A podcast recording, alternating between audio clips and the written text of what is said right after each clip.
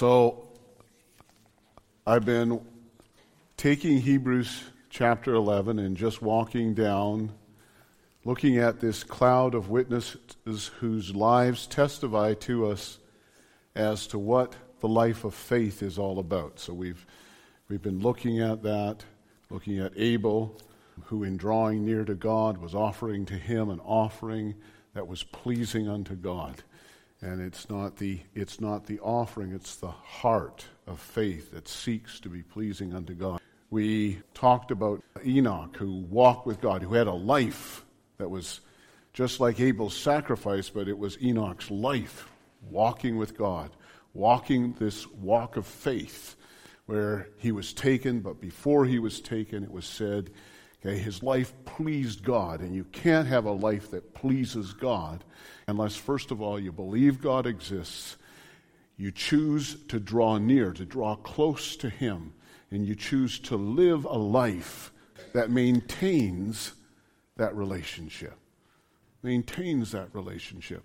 A life that pleases Him. We talked about Noah, who had the same faith as Enoch. He was a man in his generation who, though his generation was wicked, in his relationship with people, he was blameless. He was a man who sought to please God and was not influenced by what was around him. And God gave him a warning regarding the judgment that was coming. But the warning was filled with hope that if he would obey and, and dedicate the rest of his life to building an ark, it would be for the saving of his family. And so, by faith, every day, following the instructions of God, Noah built an ark he was a preacher of righteousness in his day. He, he spoke to people about the coming judgment and about turning, repenting and, and turning their lives around to God, but they ignored him and mocked him. But regardless of that, even though he had no idea what a flood was, he built an ark according to God's word. And so we talked about the fact that we're, these are witnesses to us. These testify to us about our walk of faith, but it's our lives we're presenting as a living sacrifice to God. And it's our lives, it's with our lives that we're drawing close to God and seeking to live a life that pleases Him. But we're doing that by receiving the message that God has spoken through His Son because his son was the one who received from heaven the testimony This is my beloved Son in whom I am well pleased. And so, in desiring to live a life that pleases God, a life that draws near to God, a life that is walking in step with Him, in relationship with Him, we embrace this word from heaven. And we begin to live our lives following after and seeking after, following the pattern of his life. What he taught, holding those teachings inside, allowing them to work within us. Seeing his example and following that example because we love and adore him and we want to be sons well pleasing to our Heavenly Father. Live every day of our lives building on that. Today I was supposed to speak about Abraham.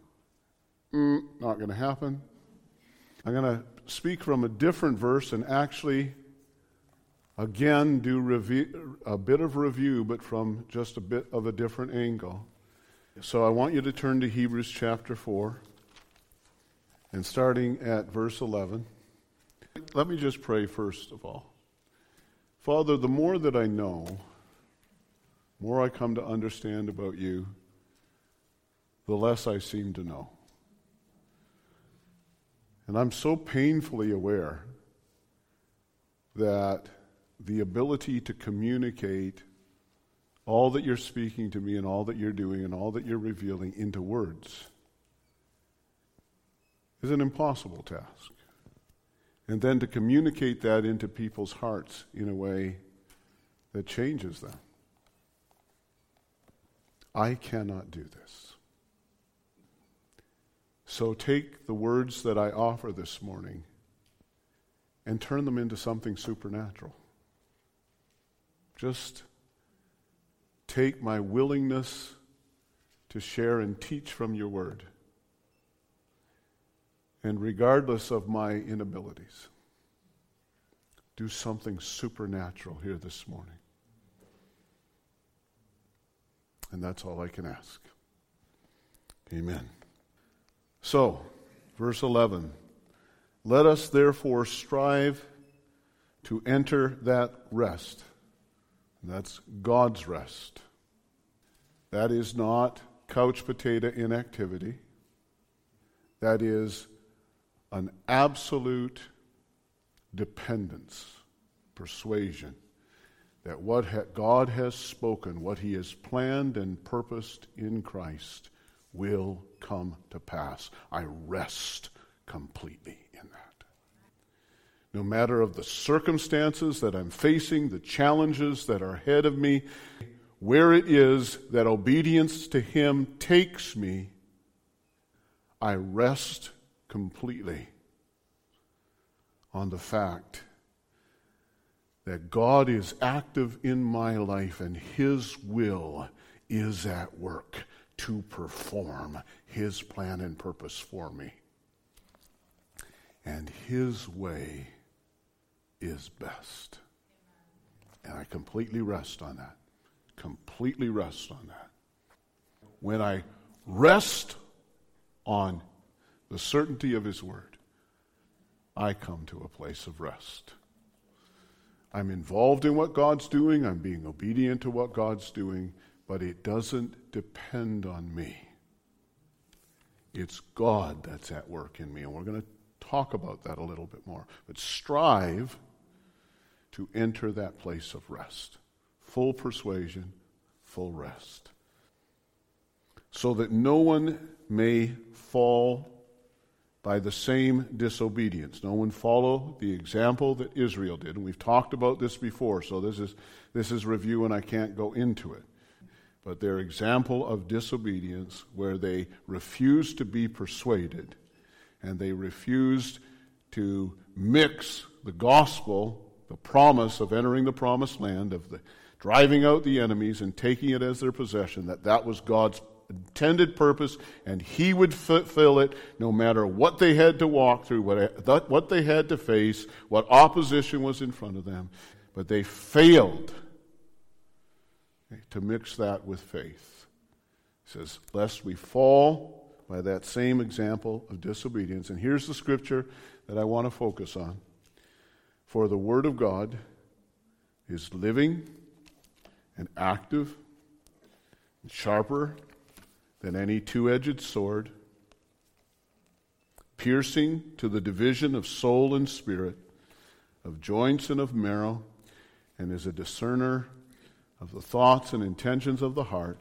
No creature is hidden from his sight, but all are naked and exposed to the eyes of him to whom we must give account.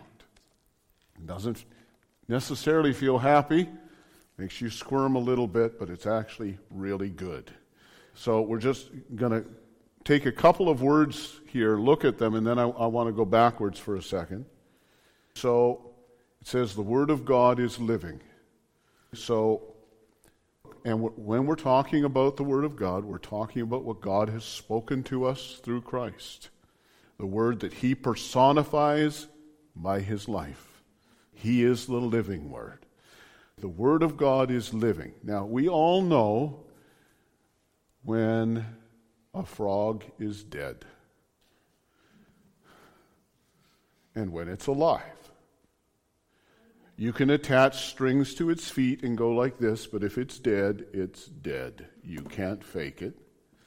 When it's alive, it's able to be animated in and of itself, move its own arms jump and hop to where it wants to go eat flies? Okay. All right. The Word of God is living. It can act on its own. It can accomplish things on its own. Word of God is living and it's active. That word has to do with energy, the ability to create an effect This message that God has spoken is filled with divine energy. And it is able to produce an effect, a transforming effect in your life. It's able to act on its own, and it is able to completely affect your life. It's able to accomplish far beyond what you can accomplish yourself. In fact, okay, the accomplishment of this word does not depend on you. It just simply depends on you receiving and holding fast this word within your heart. It will act on its own. It will powerfully affect your life. And it is sharp. It has the ability to pierce down past all the subterfuge, all of the self deceptions, the delusions regarding life. Pierce right down to the inner core. All you have to do is hold on to this word. Cherish it, love it, treasure it. Pay attention to it, consider it deeply, open your heart to it, permit persuasion to happen inside of you. And this word will go after the deep things inside of you. This word, this word, which God spoke through his Son, who is the personification of that word, who is the living word you focus on Him, you keep your eyes on Him, and you allow the implications of His life to speak to you deeply, and you'll be transformed by it. You will be transformed by it. Okay? So, let's just go back now for a second. Word of God is powerful. It's not about you striving. It's about you coming to a place where you have full conviction and full persuasion that this word is true. You receive it and hold it, and it will change your life. We are not talking about self effort. We are talking about the power of God's salvation in you. You know, I'm not even going to get started. But let's just see how we do. Holy Spirit, Coles Notes. The scripture that we're studying is from Hebrews. Learn to love the book of Hebrews. Hold it as one of your favorites, along with Romans, Ephesians, Colossians, Philippians. Hold them as your favorites. Take them, think over them deeply. But let's just do it this way God spoke to us. It begins with God speaking to us. There's a message that God's communicated through His Son. And time is spent for you to understand that in the realm of the kingdom of the heavens and in the realm of creation, this Son holds the highest place. He is the Creator, the one through whom God created the world and by whose word all of creation is held together. He is the one who came down and humbled himself to become a man was obedient to death, the death of the cross in order to redeem us, but he is the one that is now highly exalted at the throne of majesty on high. He is the one, as a man, who has ascended to the throne of David. He is seated at the right hand of God. He is far above all principalities and powers. He is far above angels. This is the one who, when he was born, as God's firstborn, little tiny human baby, God said, Angels, go and worship him.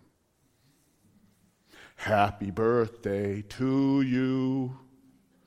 Glory to God in the highest. Angels worship him. Angels serve him because he has a name and title and a position and a relationship to God that is above all others. God has spoken to us through his Son. Now, what we're told next is if the law of Moses, given traditionally by angels, had serious consequences, then there are serious consequences. There are inescapable consequences to not paying attention to what God has spoken through His Son. Those consequences may come immediately or they may come eventually. But there are serious consequences that take place by neglecting this word. And here's what we, what we need to understand is that have you ever had something important just slip from your mind? Like I was supposed to take my keys before I went out of the house this morning, but it just it slipped my mind. So now I'm outside of the house and the door's locked. Something important slipped your mind. You had that happen? Have you ever been listening to somebody give directions and you thought you already knew how to get there, so you missed an important detail just because you weren't paying attention? Ever had that happen? Now, the consequences to that are minor and temporary compared to not paying attention to this word that God has spoken. And here's, here's the tragedy people who miss this salvation and experience the consequences of not allowing this salvation to take place in them that happens less by opposition than it does by simply neglect. In other words, you heard the message, you didn't really pay attention to it, which meant you really had no intention of carrying it out, no intention of pursuing it. How much is that true about our lives? A lot, lot of it's true regarding mine. So he's saying here, okay, this is so vital.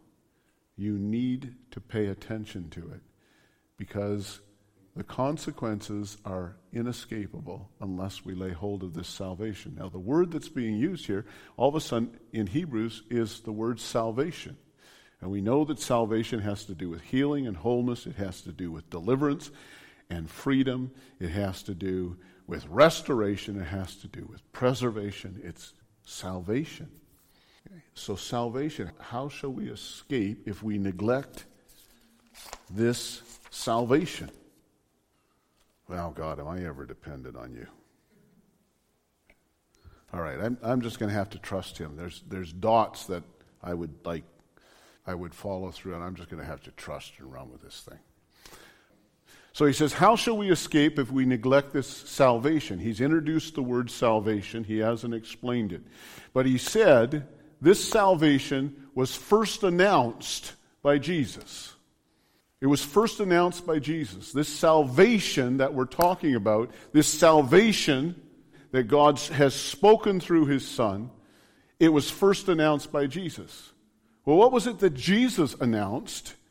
And it says not only was it announced by Jesus, but it was confirmed by signs and wonders and miracles that he did. What was the message that Jesus announced that was confirmed by signs and wonders and miracles? The kingdom of God is at hand. The kingdom of God or the kingdom of the heavens is at hand. It's right here. And he announced that. He says, Repent because if you're going to accept the fact that the kingdom of the heavens is here, everything's got to change. All of your points of reference have to change. The kingdom of heaven is at hand. There has to be a complete reorientation of your life. The kingdom of heaven is at hand. Repent. Hey, that was his message. And he confirmed that by exercising the power of the kingdom over sickness and disease, exercising the power of the kingdom over the demonic realm, exercising the power of the kingdom to meet the needs of the hungry, exercising the power of the kingdom over even the forces of nature, exercising the power of the kingdom over death itself. And he sent his 12 disciples out to announce the kingdom of heaven is at hand, and then to exercise God's will effectively over sickness and disease and the demonic. And then he sent out 70 to go to all the towns and villages and announce the kingdom of heaven is at hand and to exercise God's divine will over sickness and disease, over leprosy, over the demonic. And each one of each time they came back celebrating this announcement of the kingdom was followed by healings and deliverance everywhere we went. So, this salvation that we're talking about, which was announced through the one who is the King of kings and the Lord of lords, who God has spoken through him, the one who angels worship and adore, the one who sits upon the throne of glory this message that God has spoken, this message of salvation is not a simple message of pray a prayer, live life the way you want to, and end up in heaven, a place that you don't really like because you don't like God and you don't like living under His will. But this is a message, this message of salvation. It is a message of grace. It is a message that empowers you to break free from the corruption of this world and to become sons of the living God. It is a message of salvation because it speaks of your deliverance and your full restoration to your, your destiny and your eternal calling. But it is a message of the kingdom. It is a message of the kingdom. The kingdom of heaven is at hand. And the main brunt of Jesus' teaching was the message of the kingdom of heaven. God is active. God is present. God's will is effectively working its way out so that you can now enter into that kingdom. You can know that rule and reign within you. And as a community, you can know the rule and reign of the kingdom of God among you.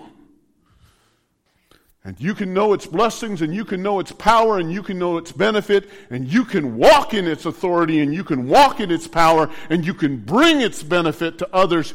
You can go announcing that the kingdom of heaven is at hand, and in fact, this message of the kingdom must reach the ends of the earth.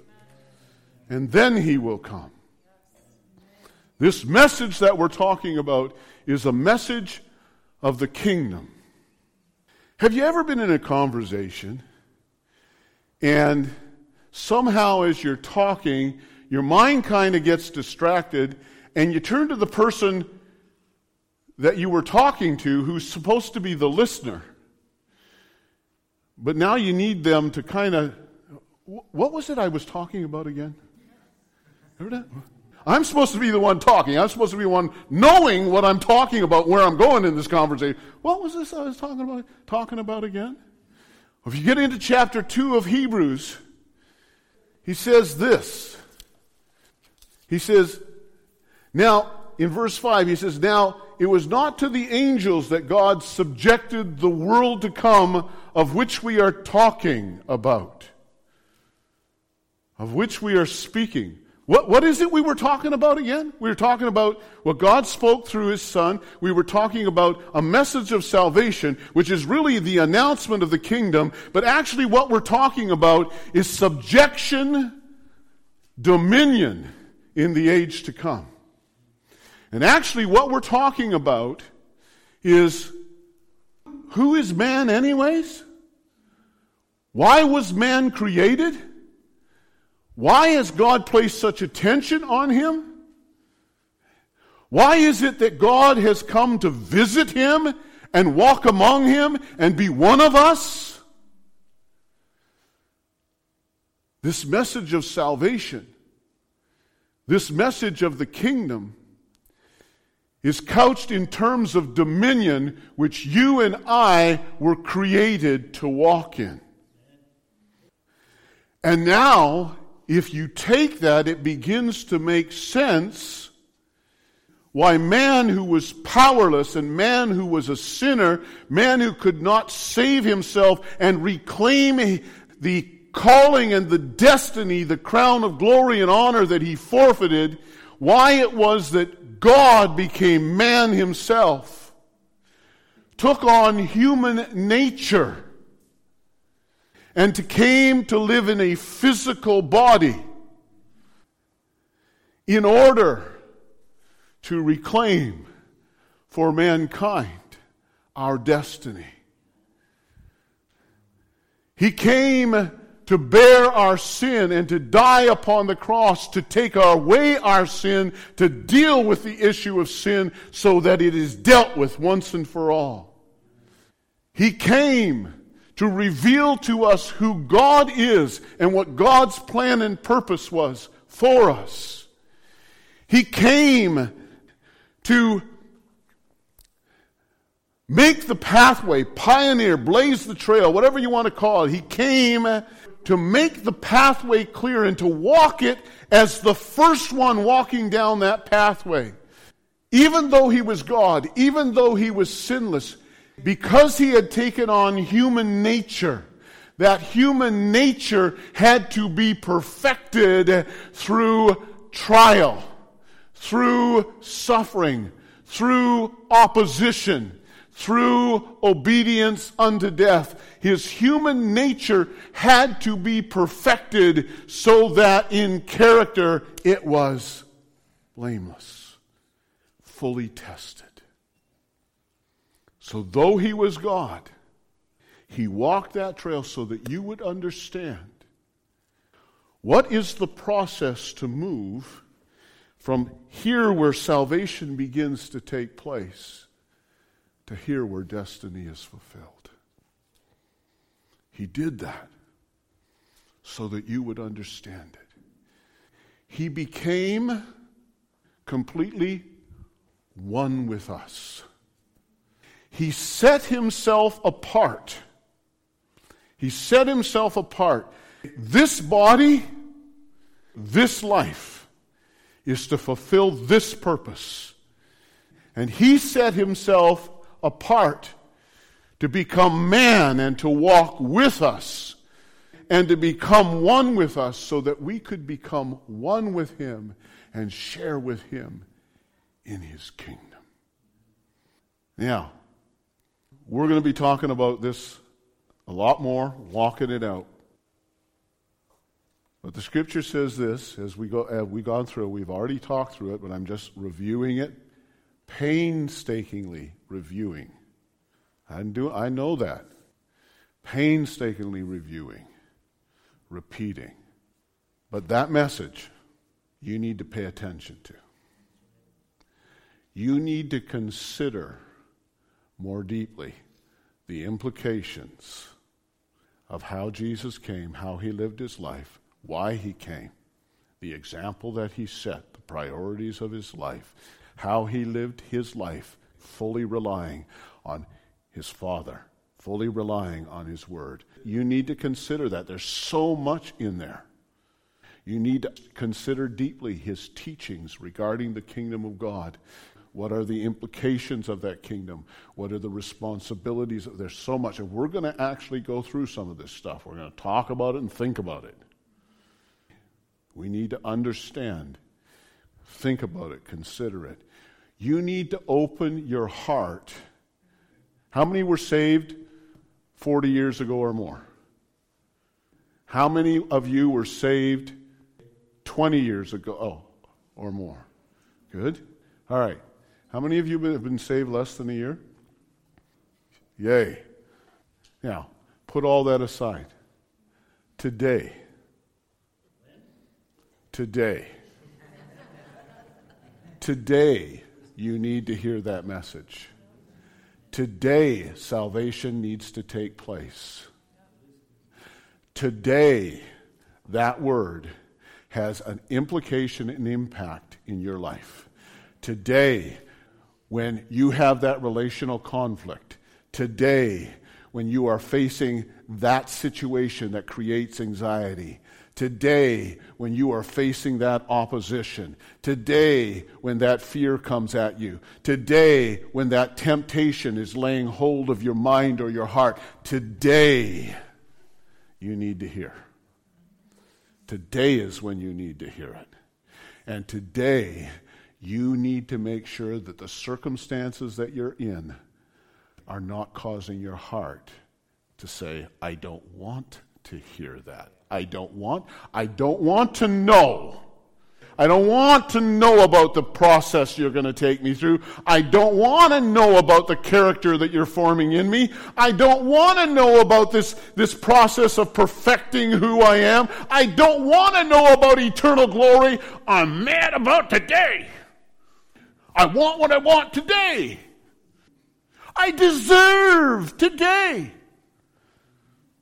Hardening your heart because of the circumstances you're going through. Isn't that what Israel did?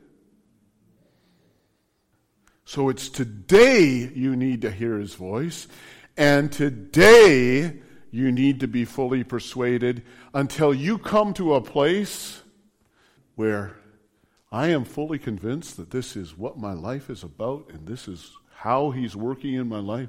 And God is active and God is at work, and this situation is no different than any other situation. He's my Father. He's, he's, he's shaping me for glory. And so, God, what is it you're doing in this situation? And how is it that you want to walk? Because there's only one thing I'm seeking is I want to walk close to you. I want to walk in step with you, and I want to please you. That's okay because you are leading me to glory. Now, if you hold fast this word, you, I, I don't know how to change. I don't know how to change.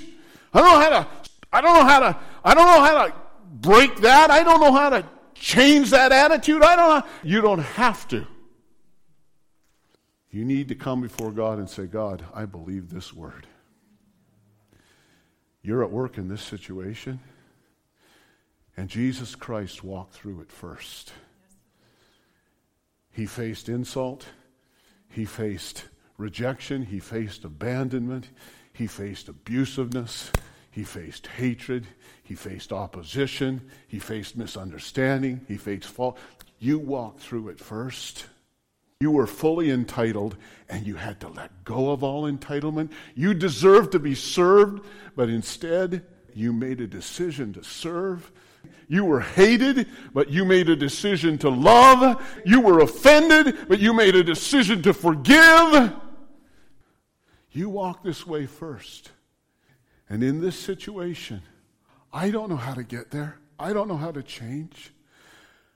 But I am holding this word and saying, God, somehow in this situation, you want to change my life. Somehow in this situation, you are calling me heavenward in Christ Jesus. There's something with his, his example and within his teaching that applies to this situation, and if I'll embrace it and just hold it, it has a life of its own. It has a life of its own.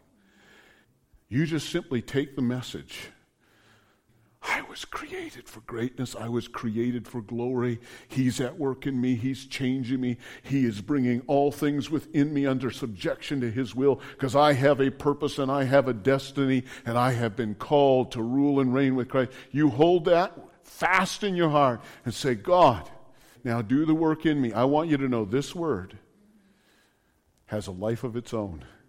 This word has a power and effect of its own. This word will go down and it will expose. It will go down and it will challenge. It has the ability to cut through all of the pretenses, all of the subterfuge, all of the self deception, all of the self justification, all of the excuses. It has the ability to cut right through it and ask some really pointed questions. Like, how does your attitude and behavior in this situa- situation have any connection with my calling on your life? How does the choices that you're making hinge at all on your eternal destiny. Questions like what is it that's really energizing your life? What is it that's really giving you vision? What is it that's really stirring you? Is it the things of this world? Or is it my heavenly calling? What's really at the heart behind the way that you're living? Just questions. You're not condemned by any of them.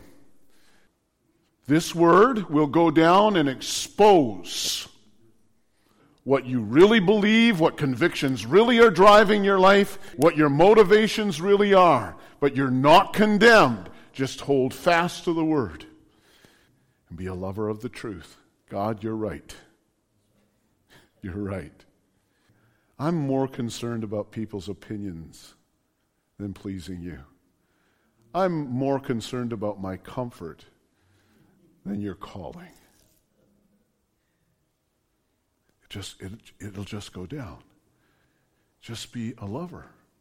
It has a life of its own. It has a power of its own. It will work. It will work in you if you just simply won't harden your heart and say, I don't care. I don't care.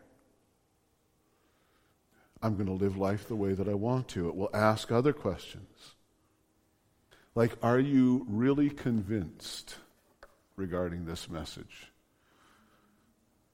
Are you really convinced? Do you actually see life through the eyes of the Spirit? Do you actually see the realm that's eternal? Have you really set your affections on that? Are you absolutely convinced that that is what God has destined you for? Are you absolutely convinced, or are you living kind of divided. And then one other question I believe it asks is, is this. You keep hearing the message regarding Christ. You are often exposed to his teaching.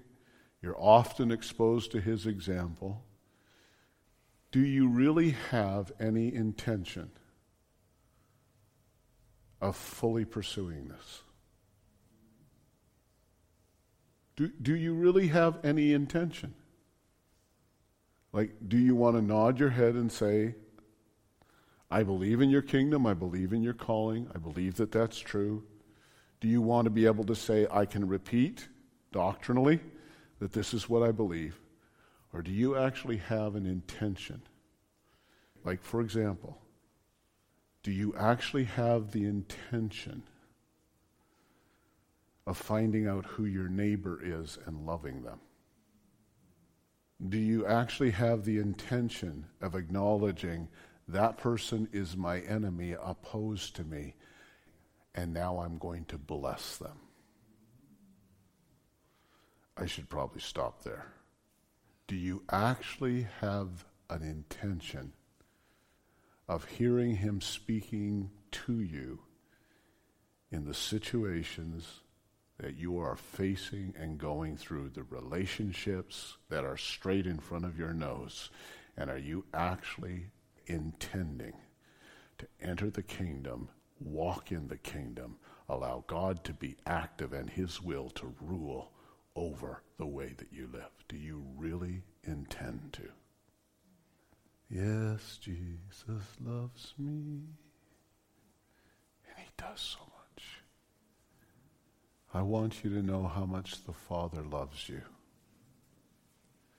That He sees how far we have fallen from who he, we were actually created to be. And He is absolutely committed to fully restore us, to set us free, fully restore us. Now I want you to stand. I can't help it that God moved in the service and I needed to finish something here. Thank you, sister, for being the one who gave me permission to speak as long as I needed to. Now I'd just like you to present yourselves before God. Father, in this place, if there are any burdens that are still weighing on people, just these even unconscious weights, worries, concerns. In the name of Jesus Christ, I now command them to loose their hold and lift off of your people. Let there be an absolute loosing of these weights. I am believing that the gift of faith that you have imparted is going to cause people to step out from living under that, powerfully laying hold of a new way of living, a new way of seeing, a new way of dealing. But right now, loosed in the name of Jesus. And I believe you for it. Amen.